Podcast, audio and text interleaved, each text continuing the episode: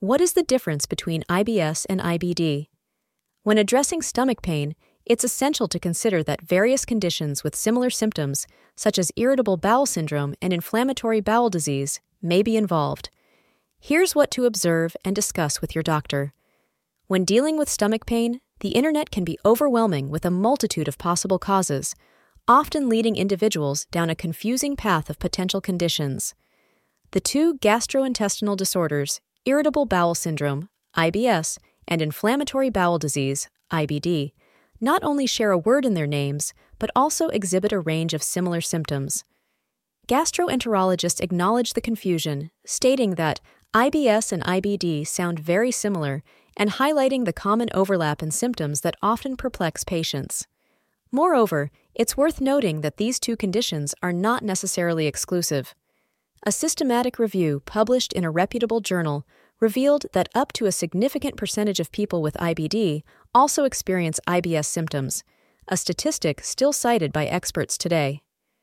However, despite the similarities, IBS and IBD have distinct differences in terms of symptoms and treatments. Here's what you should be attentive to quality of life versus serious risk. IBS can manifest as diarrhea, constipation, or a combination of both, and may include symptoms like abdominal pain. It's important to understand that IBS is categorized as a syndrome, representing a collection of symptoms rather than a specific disease. Jesse Stondell, Maryland, the program director of the Department of Gastroenterology at the University of California in Davis Health Medical Center, explains that IBS primarily affects the quality of life and is not typically associated with life threatening consequences or hospitalization.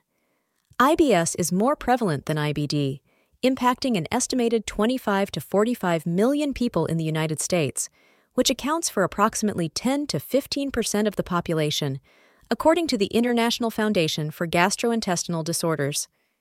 Irritable bowel syndrome, IBS, is more prevalent in women than men, accounting for two thirds of all cases.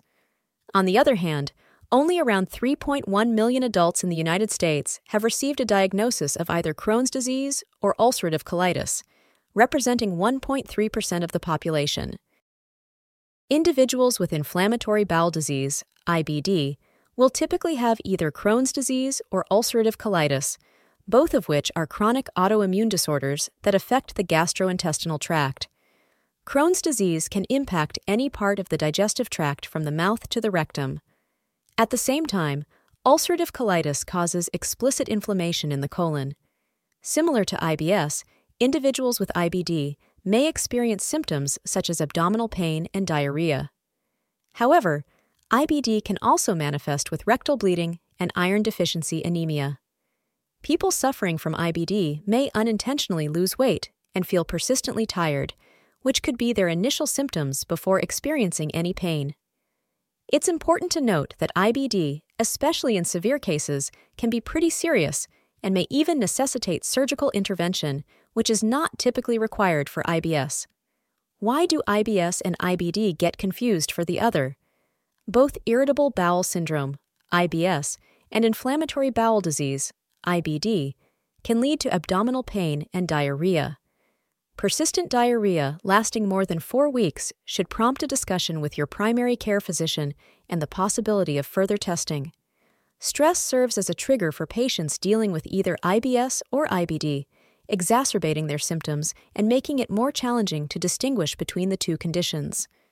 The resemblance in symptoms often confounds not only patients, but also healthcare professionals, leading to occasional misdiagnoses of IBS when IBD is the actual condition or vice versa. A study conducted in December 2018, published in Inflammatory Bowel Diseases, revealed that approximately 20% of patients diagnosed with Crohn's disease or ulcerative colitis also exhibited symptoms consistent with IBS. Furthermore, some patients may describe symptoms that align more closely with IBS rather than IBD.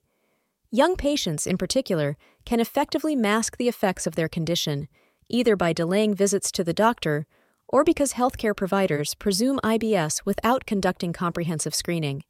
It's worth noting that women are often misdiagnosed with IBS, possibly due to the higher prevalence of IBS in women compared to men. This leads doctors to default to an IBS diagnosis for women, assuming they have it rather than IBD. A study published in January 2023 in Inflammatory Bowel Diseases reported that although the clinical presentation of IBD is similar in both genders, women experience a higher rate of misdiagnosis, resulting in delayed access to appropriate treatment. How do I get properly diagnosed? If you suspect that you might be dealing with either irritable bowel syndrome, IBS, or inflammatory bowel disease, IBD, taking the right steps to seek a proper diagnosis is crucial. Your first point of contact should be your primary care doctor, and it's essential to be open and detailed about your symptoms. Sometimes, patients struggle to articulate their issues effectively, especially gastrointestinal problems. Young people, in particular, might find it challenging to discuss these issues openly. They may mention they're experiencing bowel problems without providing sufficient details. In such cases, doctors must work closely with patients to extract more information about their symptoms and experiences. To ensure you receive an accurate diagnosis, the Crohn's and Colitis Foundation offers these helpful tips. Share any previous medical records, including summaries of prior doctor visits, lab results, and any tests already conducted. You might want to bring a close friend or family member with you to the appointment. An extra set of ears can help you remember important information discussed during the visit. Alternatively, you can bring a notepad to jot down notes about your next steps. Before your appointment, make a list of questions and create a timeline of your symptoms. This preparation will ensure you don't forget to mention crucial details during your visit. Your primary care doctor will conduct a thorough and detailed assessment of your medical history.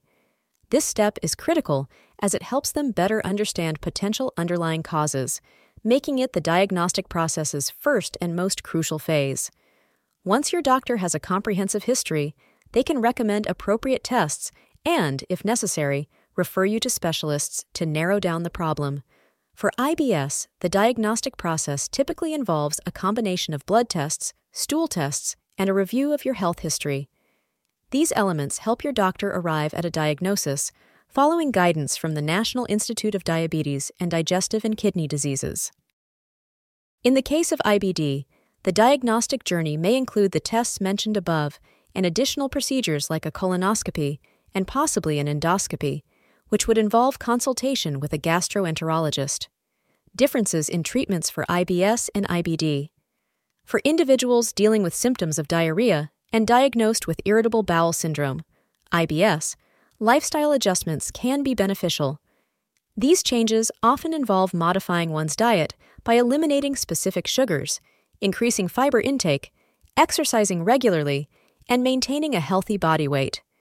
Additionally, there are prescription medications available to help manage and alleviate IBS symptoms. On the other hand, individuals diagnosed with inflammatory bowel disease, IBD, typically require medication to control inflammation and manage their symptoms. Treatment may involve oral anti inflammatory pills to reduce inflammation, or, in more complex cases, medicines that target and regulate the overactive immune system since IBD is an immune related condition. Regardless of whether it's IBS or IBD, the path to treatment can sometimes be lengthy, involving the potential for misdiagnosis or consultation with multiple specialists. It's essential to persevere through this process. A crucial piece of advice is to be proactive about your health. If you suspect you have a particular condition or syndrome, don't hesitate to discuss it with a healthcare provider. It's essential not to suffer in silence when you're not feeling well you can consult MobiDoctor for convenient and accessible healthcare advice and services.